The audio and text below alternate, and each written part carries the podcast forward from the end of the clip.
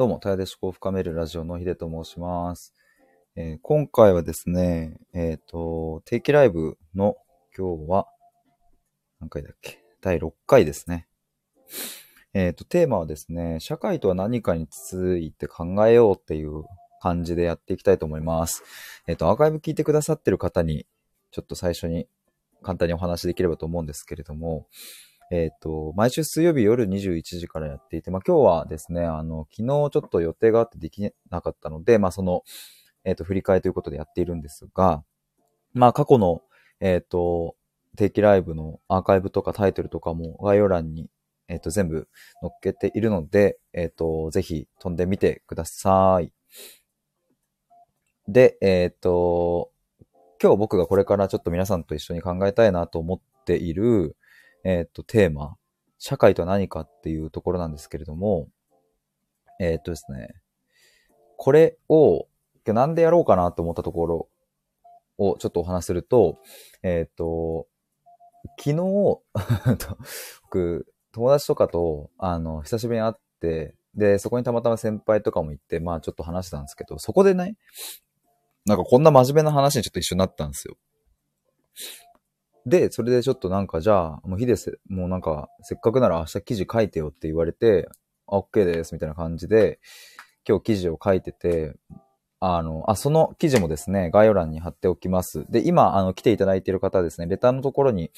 ノートの記事リンクを貼っているんですが、ただですね、あの、今日書いたところ、結局5500文字ぐらいになって、めちゃめちゃなんかボリューミーなので、えっと、もしお時間あればですね、読んでいただければ嬉しいなというふうに思います。ロイさん、こんばんは。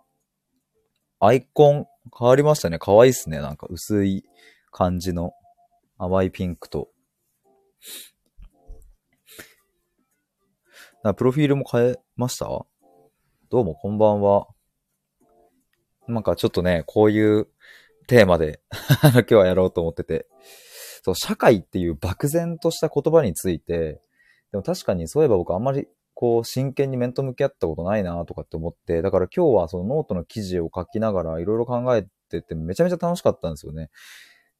で、それが結局のところ、なんか5000文字を超える記事になったので、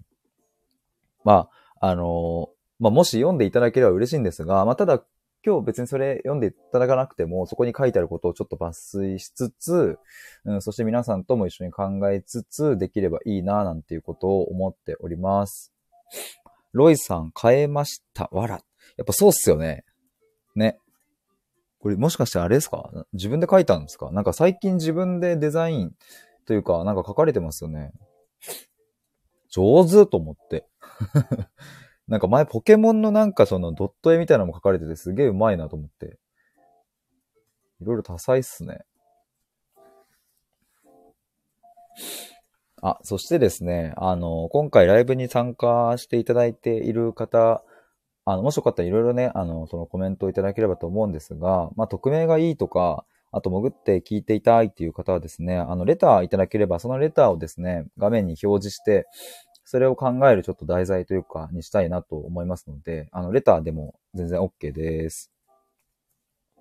まあ、基本的になんか僕がベラベラ喋ってるんで、なんかそこに、あの、はい、お好きなタイミングで コメントいただけたら嬉しいです。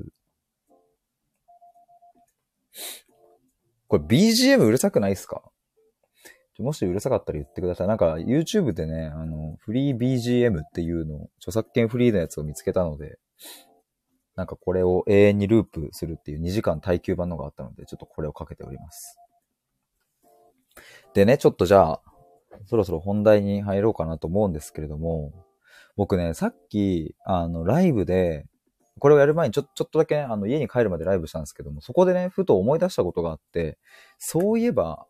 あの、日本史で出てくる、あの、幕府とかっていう言葉あるじゃないですか。幕府、鎌倉幕府とか、江戸幕府とかの幕府ですね。僕、中学生かなんか、まあ、小学生の時もやったかな、その時にすごく疑問だったのが、幕府ってどんな形してるんだろうとか、幕府ってどこにどういう風に位置してるんだろうとか、そういうことがめちゃめちゃ気になったんですよね、確か。で、なんか先生に聞いたところ、なんかすごいよくわからない。まあもちろんこれよくわかんない概念じゃ概念だから、あれで、なんかあんまりよくわかんなくて説明されても。まあ鎌倉幕府は鎌倉にあるよみたいな。いやまあそれはそれでわかるんだけど、なんか今で言う例えば国会議事堂みたいな、そういう形をなしているのか、でもなんか、あの、ね、勉強した感じだと、おそらくそんな感じではなさそうだなとかって思ったり、果たして幕府とは何なんだみたいなことをめちゃめちゃ考えてた時があったんですけど、まあ謎は解けず、っていうことをさっき僕、あの、ライブしてて思い出したんですね。これつまりその社会とは何かっていうところと、まあ割と関係するのかなというか、あの、まあ構造としては同じようなものなものなのかなと思いまして、まあ社会っていうのも、その、果たしてどこにあるのかとか、うんと、指をさせる場所にあるかとか、形を成しているかというと、まあそういうわけではなくて、まあ、人間が勝手に信じている、うん、といえばそういうものだから、まあどこにも見えないものではあるんですが、でも逆に言うと見えるものでもあって、つまり、じゃあどっかの会社の本社に行けばそこはある種の社会と言えるし、うん、一つの家族とってみてもそこは社会と言えるから、まあ目に見えるものでもあるみたいな、なんか非常にその概念的に難しいなとかって思うんですが、まあそんなちょっと、あの、今は小難しく言いましたけれども、まあでもなんか、そう、ちょっとざっくばらにですね、皆さんも、あの、ぜひご意見ある方、レター、コメントでいただければと思うんですが、なんかね、この、社会そのものっていうのを、いろいろ考えていくと、うん、なんか、非常に面白いなと思うんですよね。あの、今日僕がノートで、いろいろ書いていたんですけど、ちょっとそこも引っ張りながらお話できればと思いますが、ロイさん、考えたことありませんでしたが、確かに定義が難しいですね。ね。ね、難しいっすよね。なんかさ、そうそう、でもそれこそさ、あの、法学部、ね、あの、我々法学部じゃないですか。まあ僕はもと、もとね、今あれなんですけど。そう、大学生の時にさ、あの、例えば、その民法や、まあ、民法とかでも使ったかな。まあ、刑法とかで、社会通念上とかっていう風な言葉出てきたりしますよね。その回答するときに。社会通念上をこれこれこうだとか、社会通念に照らし合わせるととか、なんかそんな言葉が出て、ね、僕はなんか回答用紙に書いた記憶があるんですけれども、ロイさんしましたしましたってね。そう、だから社会通念上とかって それでもなんか、すっごいむずっていう。いや、確かに社会通念上、じゃあなんかアリンコは踏み潰さない方がいいのかもしれないけど、まあそれはまあ、なんかそうだよね、みたいな。生き物はね、なんかこう、ねっていうのはわかるけど、なんかもうちょっとこうね、入り組んだテーマになってくると、なんか社会通念上とかって一体誰がどのようにとかってね、その社会って誰がこうね、決めてんのみたいな。あ、木村さん、ヒデさんこんばんはお邪魔します。どうも。木村さんはじめまして。わあ、ロイさんはじめましてです。私も卒業間近の大学生。そっか大学生。そうだ、僕、あの、そう、最近、木村さんの、あの、えっ、ー、と、コラボライブとかに、一回入らせてもらったりとか、収録もたまに聞かせてもらったんですけど、そうじゃないですか。同世代、同世代。ロイさん、木村さん。木村さん、がっちりと握手ですね。いや、木村さん、本当僕、あの、ね、アナウンサー目指されてるっておっしゃってましたけど、とても素敵な声で、すごい、あの、聞きやすくて、僕は、あんね、なんか滑、滑舌がね、僕良くないから、すごい聞きやすくて、なんかすげえなって思いました。なんかいろいろ、あの、あれ？ってか卒論とかじゃなかったでしたっけ？木村さんもなんか。最近は。ロイさんもね、卒論っておっしゃってたけど。ロイさん聞いてみたい。あ、ぜひ、あの、聞いてみてほしいです。とっても、あの、綺麗な声と発音と抑揚と、もうなんか素晴らしいっすよ。ベタ褒め。ああ、お茶を飲みました。木村さん、ヒデさん褒めていただき恐縮ですと。いや、本当本当にいや、もうぜひ、スタイフからアナウンサーへ、みたいな。いや、応援してます、本当に。ディズニーランドね、僕も最近ちょっと行ったりして。そんな話もね、木村さんちょっと、あの、そう、ディズニーランドとかの話もちょっと聞きたいことがあったりするんですけれども、一応今はね、テーマ決めちゃってるからあれなんですけど、そう、昨日ね、ちょっと行ったんですよ。さ一緒に3人で行ったんですけど、1人友達が3時間ぐらい遅刻してきて、めちゃめちゃ笑いました。2人早く先に着いてて、で、ごめん、二日酔いで遅れるって来て。12時集合だったのが結局、そいつが来たのが3時半とかでしたね。はい。そんなことがありました。き、あ、木村さん、昨日です。そうです。タイムリーに。いや、なんかそうで、ね、今あれなんですよ。その社会とは何かっていうことについてちょっと、まあ、か、考える、考えようみたいな感じで、ちょっと話してたんですよ。ちなみに BGM うるさかったらちょっとあの音量下げますね。ちょっとどんな感じかわかんないですけども。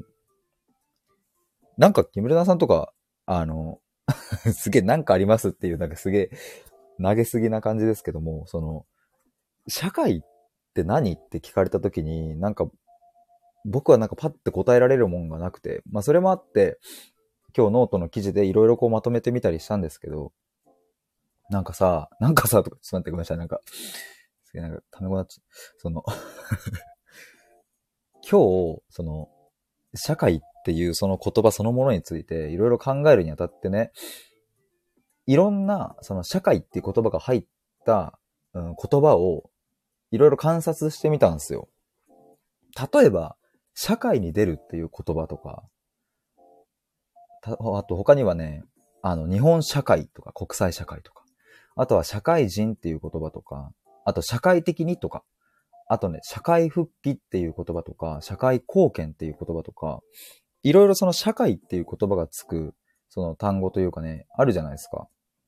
で、なんかそこに含まれているいろいろ、なんか疑問というか、なんかね、考えてみたらね、結構面白くて。例えばそれこそ、キムルナさんもロイさんも、あの、ね、もうそろそろ社会人じゃないですか。でね、社会に出るっていう表現が割とまあ今まさにぴったりだと思うんですよ。そろそろ社会に出る。例えばその、ね、なんか、あの、親とか周りの大人たちから、なんかそろそろあれだねって社会、決めるな、ちゃんも、あの、社会出るねとか、ロイちゃんも社会出るねとかっていう風に、あの、まあ、言われる、まあ、言わ、実際に言われてるかどうかわかんないですけども、そういうシーンってまあありますよね。なんかその、社会に出るみたいな。でも果たして、その、社会に出るってどうなのっていう疑問が出てきて、つまりその、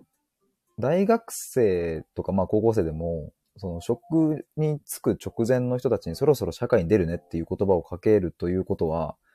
じゃあ大学生や高校生は社会に出ていないのかっていう、その逆の視点で言うとね、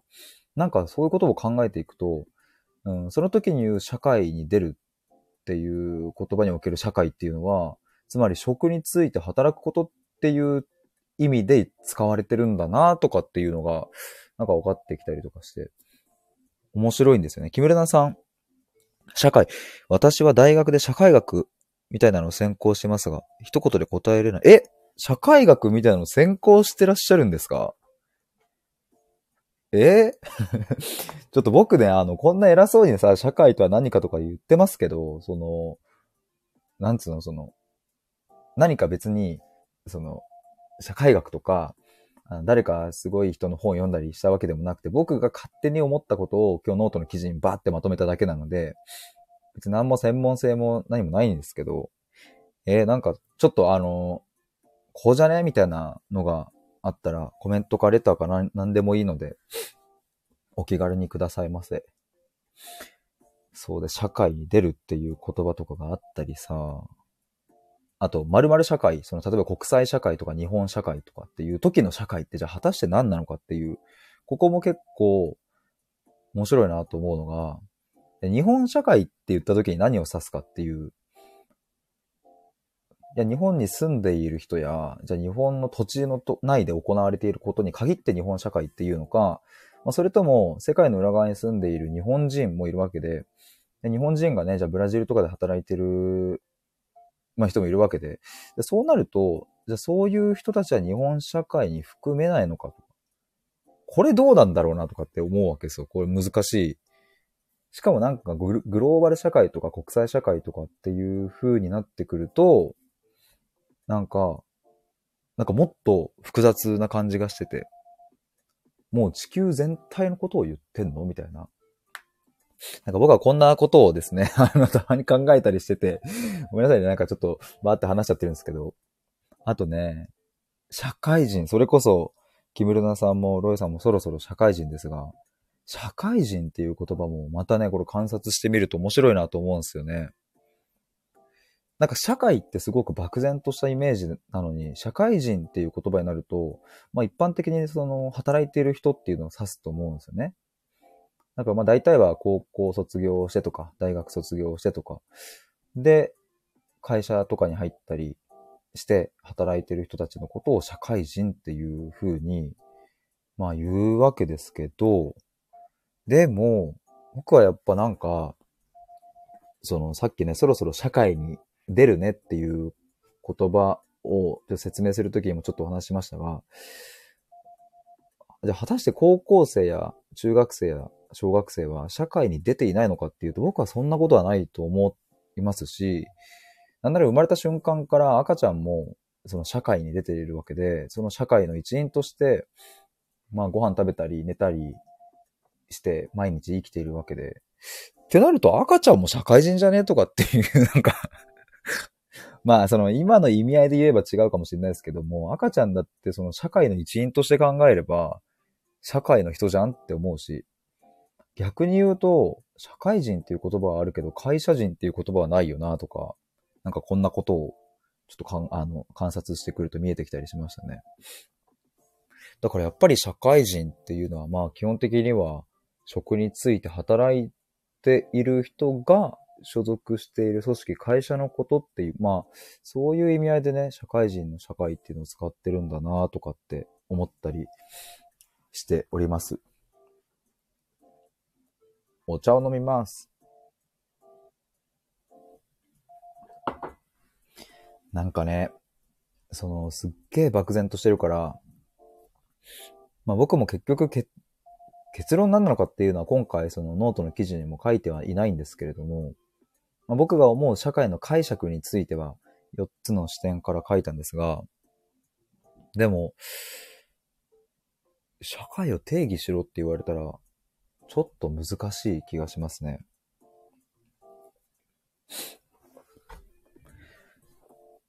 あとね、えっ、ー、と、僕ね、社会復帰っていう言葉もなかなか疑問点が多いなと思う言葉の一つなんですけれども、例えば社会復帰っていうのも、その、そろそろ社会復帰をしなくちゃみたいな感じで、例えば怪我をして退職、あ、退職というかまあ、休まざるを得ないとか、例えばうつ病とか精神疾患があって働けなくなっちゃった後に、まあ、一定の期間を置いてそろそろ社会復帰しなくちゃみたいな感じで使う時が多いと思いますが、でもそれって裏を返すと、働いてない人たちは社会から離脱しているっていうことになるじゃないですか。復帰ってことは。で僕が思うに、その、別に働いてなくたって社会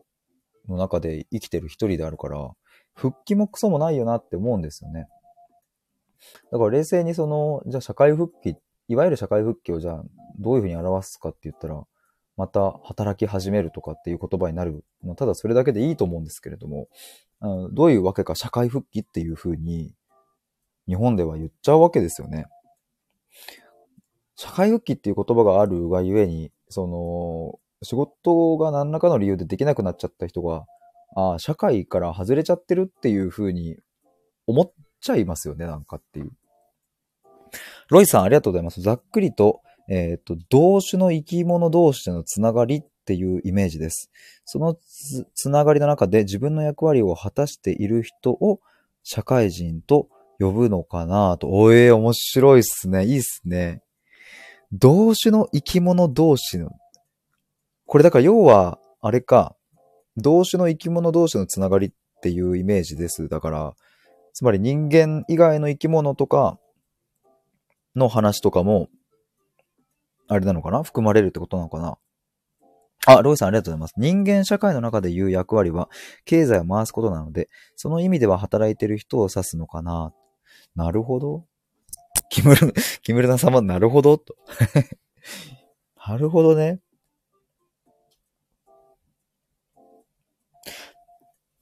社会。いや、これ、ちょっと待って、社会。人間社会の中でいう役割、経済回すこと、そうっすよね。その意味では働いている人を指すのかな。確かにね、でもそう、本当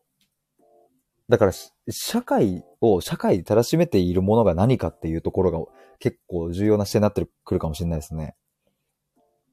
なんか新しくなんか僕の中でもちょっとこれは深まりそうだな。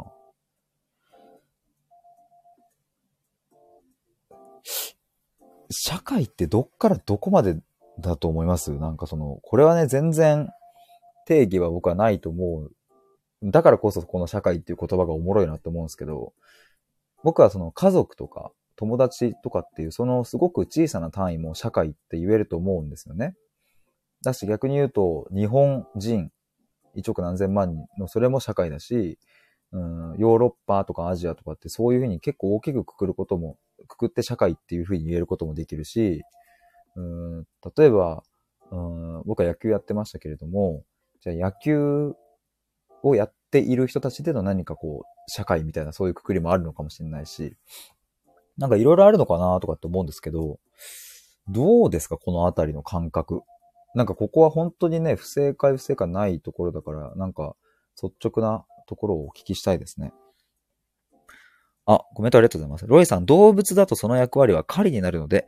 狩りに出られる成獣でいいのかな？獣。成獣がその動物界の社会を形成する個体になる的な。なるほどね。なるほどね。そっか。だからその、ロイさん的には、そのあれっすよね。役割、どんな役割を担っているかっていうところが割と結構大事なポイントになってくるのかないや、その視点は僕はあんまなかったな面白いっすね。えー、なんか面白いな、やっぱこうやって話聞くの。コメントだとね、なかなかその説明難しいと思いますし、僕がちょっとこう、組み取りがね、解釈がちょっと間違っちゃってたら、あの、申し訳ないし、それは、あの、言ってほしいんですけれども、面白いですね。木村さんありがとうございます。確かに、社会人とか社会復帰の言葉のニュアンスだと、経済を回すコミュニティ、ニアリーイコール社会っていうイメージはありますね。そうっすよね。そうそうそう。でも本当そう。だからロエさん、木村さんおっしゃる通りだと思いますね。確かにね、社会人とか社会復帰っていう言葉を使うときの社会っていう言葉は、もうなんか経済を回すことが前提とされている、その役割があなたにはあるよっていう、そこの前提のもと社会人って言ってるし、えー、社会復帰という言葉を使ってますよね。つまり、怪我をして働けないとか、精神疾患なんかで働けないっていう人は、経済活動、そのね、生み出す方、お金を生み出すっていう、それができないから、社会、社会復帰を目指さなきゃいけないわけですよね、多分。まあ、それは、なんか、厳密に社会から外れているとは言い切りにくいのかもしれないですけども。まあでも要はそういうことですよね。経済を回すっていう役割を終えて、終えられない？ん？経済を回すっていう役割を果たせていないから。やっぱでもそこの、そこでかいっすね。なんかでも、すごい経済っていう側面はそうだね。めちゃめちゃ面白いな。だからその、だからそのっていうか でも例えば、その、僕、これノートでも書いたんですけども、社会的にそれ良くないよねとかっていうふうに、例えば言われるシーンとかって、まあまあなんかあったりするじゃないですか。友達とか家族とか。まあ僕はもね、なんかその具体的エピソード言えって言われたら、まあ出てこないんですけども、え、なんかそれ社会的に良くないよとか、え、社会的に考えたらとかって。っていう時の社会はまたちょっと違ったニュアンスを帯びてくるなっていう気もしておりまして、まあ、僕の感覚で言うと、そういう時に使う社会的にっていうのは、世間っていう言葉が、うん、割とニュアンス的には強いのかなっていうふうに思うんですよね。だから、なんか例えば、あの、小学生、僕は小学生の時に、ね、親に、みんながゲーム持ってるから買ってみたいな。え、これみんな持ってるとかって言ってみるんだけど、結局みんなっていうみんなは、あの、本当にみんなじゃなくて数人ぐらいしかいないわけで、で世間っていうのも、その、なんか何千人とかのなんかデータをもとに 話してるわけじゃなくて、結局自分が思っている周りのみんなはこう思ってるだろうっていう、うん、その集合体が世間っていう言葉だから、そしてそれが社会的にっていう言葉の、まあ裏側にあるものなんじゃないかなとかとも思うわけですよね。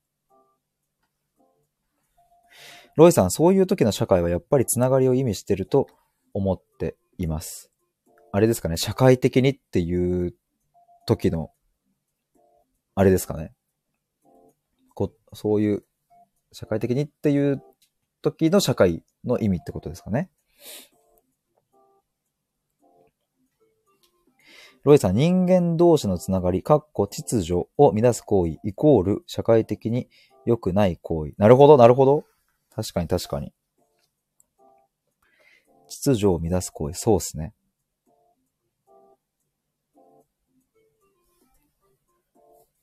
この秩序とかっていうのもさ、あの、いや、めちゃめちゃ面白いいい視点だなって、えっ、ー、と、今思ったんですけども、こういう秩序そのものも定められているのって、何なんだろうなとかって今思って、つまり秩序っていうのも、ある種その、目に見えないものというか、こうだよねっていう、まあ、暗黙の了解的な部分もあるし、自然の摂理的な部分もあるし、それは人間が、あの、まあ、ある種勝手に置いているものでもあるみたいな、そんな側面も僕はあるのかなと思ったりしたんですけども。だからね、なんか、すごくここってもう曖昧、曖昧極まりないんですけど、でもだからこそこういう話してるときめっちゃ面白いんですけど、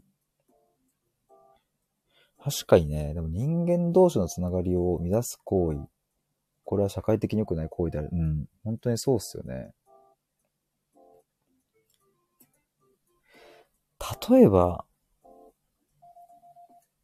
例えばなんだろうな。ごめんなさい、例えばって言ってなんかちょっと例えが吹っ飛びました。あとさ、その、これでもちょっとお二人に聞きたいっていうのがあるんですけど、社会貢献ってあるじゃないですか。で、特にその、就活とかをね、されると、社会貢献活動、弊社はこんな社会貢献活動をしていますとかって、例えば説明会の時とか、まあ、あと、あの、なんか、なんだろうな、チラシとかパンフレットとか、ネットとか、あの、そういうところに書いてあるじゃないですか。で、なんかそれを僕と大学生の時当時、なんか社会貢献とかっていう視点が本当になんか僕の中になかったから、そこで結構、なんかね、悩んだというか、どういうことっていうのを結構思って、あの、それは、社会貢献っていうそのものの意味はわかるし、うん、それが大事だっていうこともね、なんとなく分かっていたけど、結局自分にはなんかこういう社会貢献をしたいとかともないし、でも、なんか隣を見ると、いや、俺こんな社会貢献したいからこんな会社に入りたいんだよねとかって言ってる人もいて、あなんか社会貢献って大事なのかとかって思ってたんですけど、まあ、当時はあんまりピンと来てなかったんですよね。こういう時に使われる、その社会貢献っていう言葉を使う時に、うんの社会っていうのは一体どんな意味なのだろうかっていうのでも考えていくと、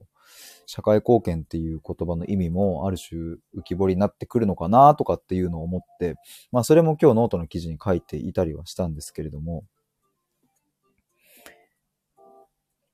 木村さん、何ら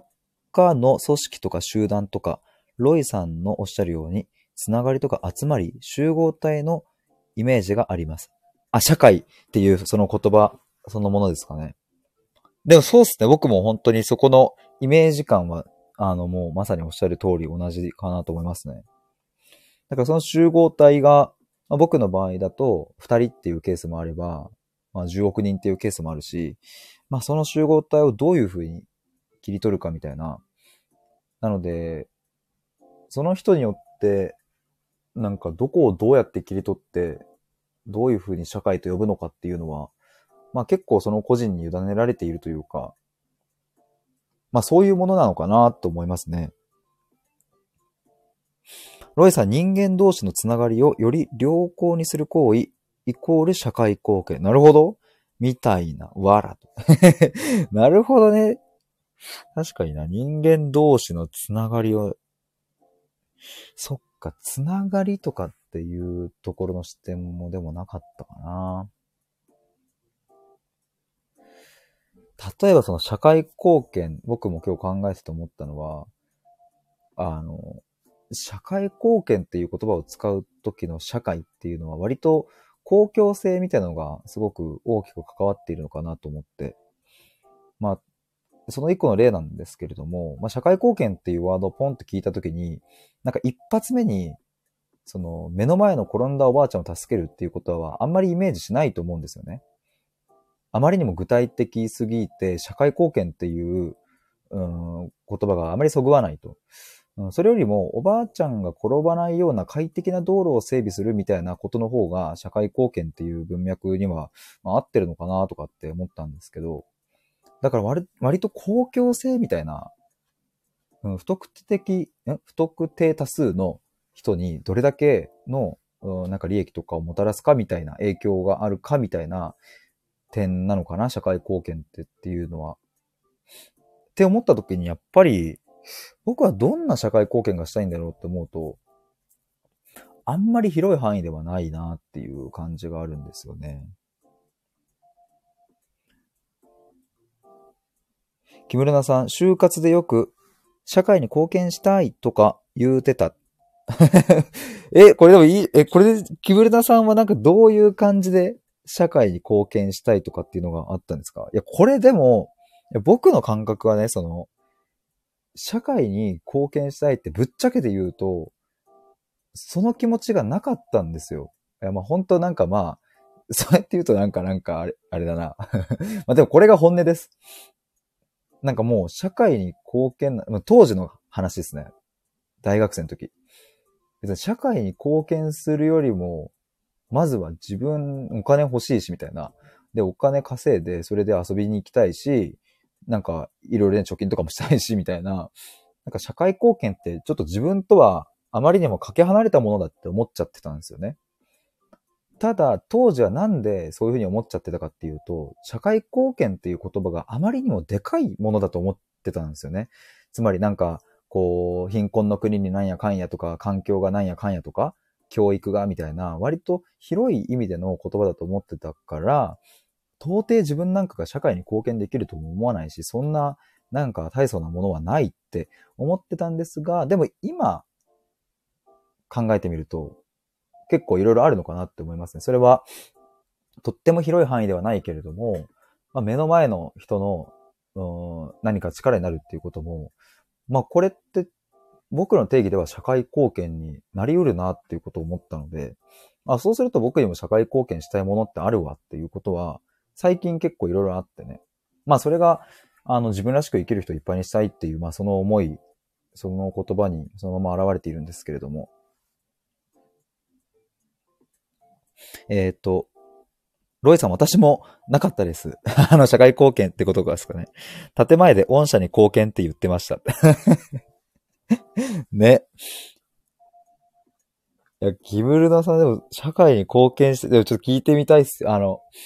すごいなでもあれっすか？その、とりあえず言っとくみたいな側面もあったんですかね？でもなんか、それって、嘘ではないじゃないですか？その、社会に貢献したいっていうのは。そして僕もね、その、大学生当時は、なんか社会貢献とかわかんねえよとかって思ってたけど、まあ、貢献できるならしたいとは思ってたんですよね、なんか。自分にそれだけのやりたいことや力があるんだったら。まあ、まあ今の自分の言葉にするならば、まあこうやって結局生きて、まあ最終的にはいつか死ぬので、まあ、であればどうせなら社会に何かしらの貢献をして、で、次の世代が僕の何か、なんか愛とかを受け取ってくれて、それを持って生きてくれたら、なんかそれでいいなっていう感じはあるんですけどもね。でもさ、建前で言っちゃうの超わかる言っちゃいますよね。でも僕ね、その、一社目に入った会社がですね、あの人材系の会社でまあ営業とかやってたんですけども、まあそこの会社は結構その、いろいろ座談会とか、あの、なんて言うんだ、その、在校、在校生じゃねえや。その、社員さん、社員さんとの座談会とかっていうのを結構設定してくれて、まあ割とその何回か行ったんですけれども、そう今思い出しました。なんかその、その時にたまたまグループでね、その学生何人かと、その、えっと、社会人の人と、その社会貢献について話した時に、その人がですね、俺社会貢献なんていう気持ち1ミリもないっていうのを言い切ってたんですよ。で、なんかそれを聞いた時に、あ、こういう人いるんだ、この会社って思って、それで結構惹かれたっていうのは一つありますね。ロイさん、在校生笑って。いや、在校生はやばいよね。在校生、起立って。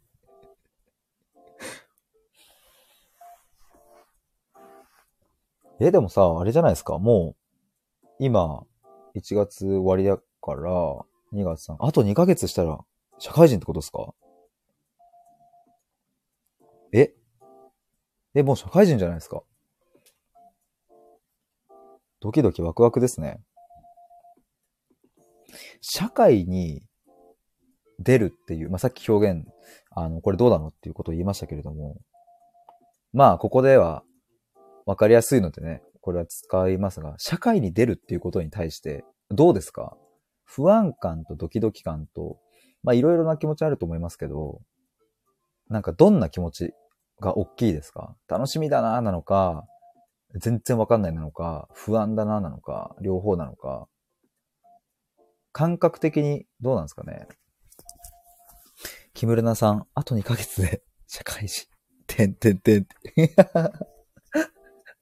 いや、俺もな大学4年の時のこの時期とかって、いや、この時期はなんかまだ、ちょっとね、目を背けてた感ありますね。あと2ヶ月遊べるってあと2ヶ月旅行も行けるぞっていう。当時まだ、あの、コロナは来ていなかったので、僕26だから、今、えっとね、2019年の3月に卒業したんですよ。その時ってまだギリギリね、あの、コロナ来てなかったんで、海外旅行行ったり、あの、まあ、国内旅行も行ったりしてね。あ、まだ遊べる。あ、今日もゆっくり寝れる。明日も昼まで寝れるとかっていうのをずっとやってました。で、だんだん近づくにつれて、やばい。あ、もう社会人か。社会人かってなって、最後3月31日はみんなでお花見を、代々木公園、新宿御苑かな？なんかでして、なんかお酒飲んで、わーってやって、次の日からっていうもうなんか、僕は結構不安感とか、なんかね、ドキドキ感の方がね、圧倒的に強かったですね。なんかもうそんな働きたいってなんか素直に思えてなかったですね、当時は。ぶっちゃけですね。うん。楽しみ感よりは不安感だったかな。で、ロイさん、おな、お母さんのお腹に帰りたいって 一番安心できるところですね。母ちゃんのお腹。木村さん、私も友人も一生大学生がいいと言っております。ね？やっぱそうだよね。いや、なんか思いますよ。なんか僕ね、先輩に、あの、一個上の先輩に二人、えっ、ー、と、とある大手のえっ、ー、と、損害保険の会社に行った人と、あと、不動産に行った先輩がいるんですけれども、この二人はなんか、早く働きたいとかっていうのをね、その僕が大学3年の時に言ってて、へえ、すごいなと思ったんですよ。で、いざ自分が4年になって、しかもちゃんとね、その、一応行きたい第一志望の会社に僕も頑張って受かってね、なんとかこう内定をつかみ取れたのにもかかわらず、なんか全然楽しみじゃなくて、なんかむしろ、この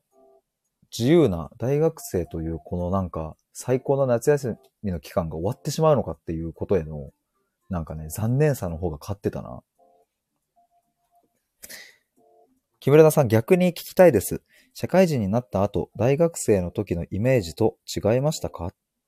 ああ、大学生の時に思っていた社会人のイメージと違ったかどうかっていうことですかね。そうですね。えー、っと、結論は違くなかったですね。なんか、あの、結構不安も大きかったし、うん、そしてまあ実際にね、働いてみてめちゃめちゃ楽しかったかって言われると、まあ数字もたくさん追っかけなきゃいけないから、まあ、なんとも言えないですけども、でもなんか、こんなもんなんだっていう感じはありました。その、もっと、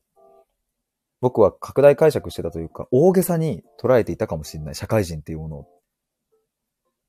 なんかさ、あの、あれじゃないですか、その、今皆さんその成人されてると思いますけども、小6の時の二十歳の姉ちゃん、あと姉ちゃんって別にあの兄弟に限らず、なんか近所の姉ちゃんとか、そのね、兄ちゃんとかってめちゃめちゃ大人に見えたじゃないですか。でね、小6の時にその成人式のニュースとか見ると、あなんかね、みんな大人だなとかって思ってて、でもいざ成人してみると、あれっていう。私何も変わってねえし、なんか、これ成人なのみたいな。僕はそんな感覚にとらわれたんですよ。で、20歳の時、うん、例えば27、8とか26歳と、そのぐらいの20代半ばから後半の人たち、例えばその OB 訪問とかでね、会った時って、すごく大人びて見えたし、ああ、なんか、大人って感じだな、みたいな。すごくこう、なんだろうな、かっこいいし、うん、シュッとしてるし、まあスマートだな、みたいなことを思ってたんですけど、いざ26になってみると、あれ、あんまりなんか大学生の時と感覚変わんねえな、みたいなあまあ、厳密に言うとそのね、大学生のなんかこう、ウェイウェイ、ワイみたいな感じで飲もうぜ、ウェイみたいな、なんかそういうのが残ってますとかっていう話ではなくて、なんか結局自分はどこまで行っても、小6の自分も今の自分も、なんかこう根本にあるもんは結局変わらないから、なんかその年齢とか、どういう、うんと、社会的なえっ、と、属性であるのかみたいな、あんま関係ねえやっていうことを痛感しましたね。ロイさんめっちゃわかりますと。あら、やっぱそんな感じしますよね。だから、なんか例えば、その、小、中、高というのは、大というのは、割とその、学生っていうくくりじゃないですか。だからまあ中学から高校に行くときや高校から大学に行くときっていうのも不安感はあったけれども、まあやることってさして変わらないイメージがあって、まあ学生だしみたいな。あんま責任もないしみたいなね。ただその社会人ってなると、なんか急に大人になんなきゃいけないというか、急に なんかその、なんだろうな、立ち居振る舞いを改めなきゃいけないとか、急に遊んじゃいけないとか、急になんかこう、責任を負って、その、それこそ社会貢献をしなきゃいけないとか、あの、会社に対して、えっ、ー、と、価値を生み出さなきゃいけないとか、なんかそんなことにね、その、縛られるんじゃないかみたいなことが多分ね、起こると思うんですよね、無意識化的にも。でも、なんか、社会人になってみると、なんか学校と同じで、サボってる人はなんか永遠にサボってるし、なんか仕事してるふりして、すぐ帰って、なんか遊んでるし、でもなんかやりたい人はやってるし、別に学校と変わんないっちゃ変わんないんですよね。その、よくさ、社会人の人とかが、さ、大学生の、なんか例えば後輩とかに、なんかちょっといい顔して、いやもう大学とは違うから。みたいな、その、社会人になると、マジでやっぱ責任とか生まれるし、なんか、その今みたいな考え方だと結構足元救われるよ、みたいなことを、まあまあ僕もなんかその、帯訪問とかめっちゃ悪意あるから、今の言い方。やっぱ言われるわけですよ。で、確かにそれって間違いはないし、責任はあるんですけれども、あのね、なんつえば、なんて言えばいいんだろうな。うーん、そんな変わらんっていう話です。だって大学生の時もさ、別にさ、法律を犯すようなことはしないわけじゃないですか。基本的には。僕はしたことはない ないですし、もちろんしたことない、皆さんしたことないと思いますけども、それでいいんですよっていう話です。もう、結論。その、なんか、本当に悪いことをね、しちゃうのはね、なんか、ダメ、ダメですよっていう話なんだけど、あの、別にさ、小中高大と、まあ確かに社会的な責任はなかったのかもしれないけど、それなりにこうね、勉強したり、友達と遊んだりして生きてきたわけじゃないですか。それと変わらんですね。っていうのが僕の感覚でしたね。ロイさん、そういう先輩 いましたって やっぱいますよね え。ちょっとなんか面白いこの話。なんか社会とは何かの話でこういう話になれてめちゃめちゃ嬉しい。こういう着地点というか、こういう論点になっていくのかっていうのが。でもそれもね、今日ロイさんと木村さんが、こう同世代で来てくださった。しかもナイスタイミングでっていう、本当にありがとうございます。木村さん先輩風吹かしてますねって。そう。なんかさ、いや僕ね、この前、あ、そうそうそう、なんかすげえ、一人で興奮してきたんだけど、あの、この前、僕ね、あの、僕と対話しませんかみたいな、で、ちょっと10名の方で、ちょっと先着順で、その無料モニターみたいな感じでどうですかみたいなことを、そのスタエフとかノートで発信したところですね。まあノートから、あの、申し込みとかあったりして、で、まあその、とある大学生の方とお話ししてたんですね。ズームで。で、その時にその大学生もまさにその社会人を控えている卒業間近の学生で、で、その方から質問を受けたんですよ。どんな質問だったかっていうと、そのヒデさんは、えっと、この時期何をしてましたか？そして、もし今戻れるんだったら、どんなことをしますかみたいな。まあよくあるあるですよね。あの、この、なんだろう、この手の質問。卒業までに何をすればいいかみたいな。で、これを話してる時に思ったのが、例えばね、僕も当時大学生だった頃の自分を思い返して、先輩にこういう質問したんですけど、基本的に返ってくる答え決まってるんですよ。遊んどきやとか、旅行行きな、彼女と遊びな、うん、例えば映画見なとか、そういうやるべきことというかね、勉強しときなとか、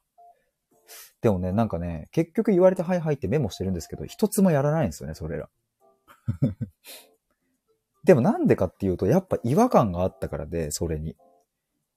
で、僕は結局勉強なんてもう1ミリもせずに、まあ会社に入ったわけですけども、この時期にね。まあ今を、その、今っていうか、で、結局僕はその時に、えっ、ー、と、そのお相手に何をこうお伝えしたかっていうと、お伝えっていうかあれだな。逆に何がしたいのかを僕がこう聞きに行ったんですよ。そうすると、あれだこれだみたいな話が出てきて、で、その先に答えがあると思ったんですよね。だから、そうそう、これの話は、その何をすればいいですかに対して、結局その皆さん先輩風を吹かせて、これやればいいんじゃねとかっていうのをね、声高らかに言うんだけど、それってでもその人目線での話でしかないから、あんまり役には立たないと。じゃあ僕が先輩として大学生の方に何か役に立つことができるとすれば、その方がどんなことをしたいのかとか、うん、どういうふうな人生を送りたいのかとかっていう、そっちを聞き出すことの方が大事だなというふうに思って、まあいろいろバーって話してて、最終的にたどり着いたのが、いかに暇を楽しむかっていうお話でしたね、その時は。ロイさん、顔出ししなければ参加したかったやつ。あ、マジっすか？え、でも、全然やりますよ。やりますよってなんかすげえ上からですけど。え、顔出しなしでもいいですよ。もし、あの、お話されたいこととかがあれば、例えば、それこそ、あの、スタイフでさ、その URL 限定ライブ配信みたいのがあるんで、例えば僕がそれをこうやって、あの、発行したのをロイさんに送れば、僕とロイさん二人だけの空間でそのお話できるんで、全然いいですよ。そう、でもね、この、その大学卒業まで、社会人までに何をするのかっていうところを、これね、でもここはね、本当に大事なポイントかなって思うのは、コンテンツで埋め、埋めようとしないことだなっていうのはなんか思いましたね。もう本当に今ありふれてるじゃないですか。その、映画もさ、別に映画館だけじゃなくてアマプラとかさ、ネットフリックスで見れるしさ、いろんなドラマもあるし、で、旅行に行こうと思えば、まあ確かに今ちょっとコロナであれだけど、ね、行こうと思えば別にいつでも行けるし、まあ彼氏や彼女と遊ぼうと思えばいつも遊べるんだけど、なんか僕はそのよっぽど、その、暇な実感を恐れないっていうことの方が、とても大切な気がしていて、やっぱ社会人にそうな、なっても、遊べるんですよね。木村さん、今のうち遊んどきなはよく言われますね。やっぱそうなんですよね。これでもよくよく観察した方がよくて、まあそれ、どういう文脈で言われているかっていうのも、あの、もちろんね、あの大事なんですけども、今のうちに遊んどきなっっていう言葉の背景にあるものって、もう遊べないよなんですよ。社会人になると。つまり、社会人になると、時間が取れないからとか、うん何日間も休みは続かないから、遊ぶことができないよ。だから今遊んどきな思いっきりっていう意味だと思うんですけど、僕はこれちょっと待ってっていう気持ちはあります。ここに対して。今、あの、ここま、その社会人になって、うん、なんかそんな気はしていて、むしろ社会人になった方が遊びの幅増えるよとも思うし、それはね、大学生の僕はアルバイトしてましたけど、アルバイトの時よりやっぱ稼げるお金は増えるわけだから、うん、自分のね、なんかこう、使いたいことに使える幅も増えるし、例えばなんか弾丸で、あ、京都行こうって思って僕一人で京都に行ったりしたんですよ。なんかそういうのって大学生の時ってマジで金なかったからできなかったけど、社会人になってそういう遊びができるようになったわけで、そう思うと社会人って結構遊べるし、むしろもっともっと今よりも楽しいこと、大学生の時にできなかった楽しい遊びができるようになったりもするんだけど、その時間で測っちゃってるところはあると思うんですよね。実感が取れないっていう。で、確かにこれも一つの事実、事実としてあるから、まあその10連休とか取れないからね。だけど、人間の遊びって別に そんなね、5連休とか10連休がないと遊べないかっていうとそんなことじゃなくて、いかにその1時間や2時間をこう自分で楽しみきるかの方が大事だから、そう思うと僕は今、いかに暇な時間を自分で肯定できるか、そういう視点を持てるかっていうことを、にフォーカスした方が、なんかよっぽどいいんじゃないかなって思ったりするんですよね。ロイさん、できるときにできることをやっときなさいって感じですかねってそうそうそう。押し、押しは押せるうちに押せ、みたいな。確かにほんとね。いや、これマジで面白いな。ちょっとあの、あのー、この一応定期ライブっていう形をとってるんですけど、これは22時で終わりにする予定です。毎週ね、水曜日夜21時から22時までやってるんですけど、ちょっと昨日ね、そう、予定があったっていうか、そのディズニー行ってたので、今日は木曜日、今回は木曜日に変更しました。まあ、あと7分ですね。なんかすげえ興奮してちょっと話しちゃったけど。だからやっぱ結構なんかね、違和感みたいなものは、社会人になってから相当出てきた部分は大きいですね。そういう意味で言うと。つまり大学生の時に社会人の人から言われたのって、え、全然違うじゃんっていうこともあるし、うーん、なんか、むずい。これは。むずいっすね。でもなんか、やっぱ僕も、まあ、もう26歳だけど、で、今はフリーでやってますけれども、その、なんだろうな、なんかもっともっとこう、自分自身もね、成長していきたいなとも思うし、でも大学生の時よりも、めちゃめちゃ遊べてますって言える社会人の方が僕はかっこいいなって思うし、僕もその、先輩とかを見ていて、なんか、今でもその、その人が好きな遊びとかを存分に楽しんでいるのとかを見ると、とてもこうう、ん、尊敬するというか、目標だなっていう人もいるし、だからね、なんかこう、いやもう社会人になるともう無理無理みたいな、そんな暇ないからとかっていうのも、まあ確かに、でも確かにそれはそうだったっていう、それは一個あるんですけどね。一年目の時とか僕はまあ、その営業で、その残業とかも普通にあったから、まあ確かにそれはあるんですけどね。だそれが全部間違いだなんていうことは言えないですけれども、まあここはちょっと視点というか、どこに着眼するかっていうのは大事だなって思いますね。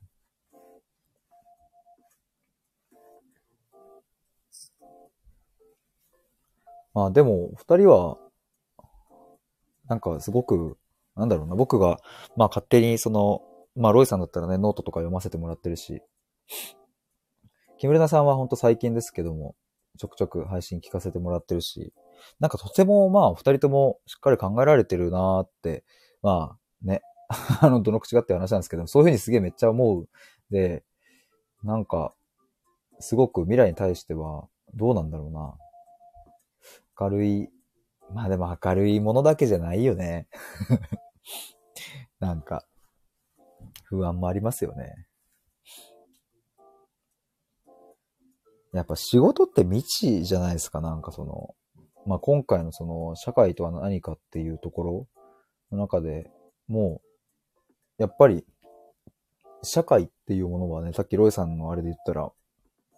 経済活動のっていうそういう役割もあるから、まあ仕事をみんなするわけですけど、でもさ、なんか仕事って何？みたいな。しかもなんか、昨日まで大学生でなんかチャラチャラ遊んでたの、自分が、急に社会人で大丈夫なのかよってちょっと僕は思ったりしたし。だからまあ仕事って本当になんか未知数すぎるんですけれども。でもまあこうしてなんかこういろいろ発信とかをしてく、してったりとか、いろいろ日々考えたりしていくと、まあそもそも仕事とは何かとかっていう話にもなってきてね、僕の中では。まあ自分なりの仕事の定義みたいなものが、ある程度こうぼんやりとでもこう見つかってくると、ああ、そっか、こういうことだったのかっていうのが、まあ分かってきたりする時もあるかなとは思うんですけどもね。だからなんか、その、まあ一年目はとりあえずがむしゃらに働けみたいなものって、まあある種そうなんだけど、ある種暴論だなというような気もしてるんですよね、僕は。がむしゃらに働きたいんだけど、あんまりそこにこう燃料を燃やせないっていうシーンもやっぱりあるから、働いてるうちに。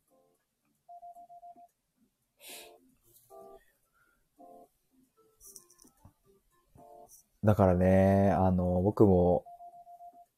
まあ本当にありがたかったのは、社会人1年目の時めちゃめちゃ悩みましたし、すげえまあ、うん、大変な時期もあったけど、やっぱり身近に、本当にちゃんと深い話ができる先輩が一人だけいたので、その先輩がいてくれたのはめちゃめちゃ大きかったですね。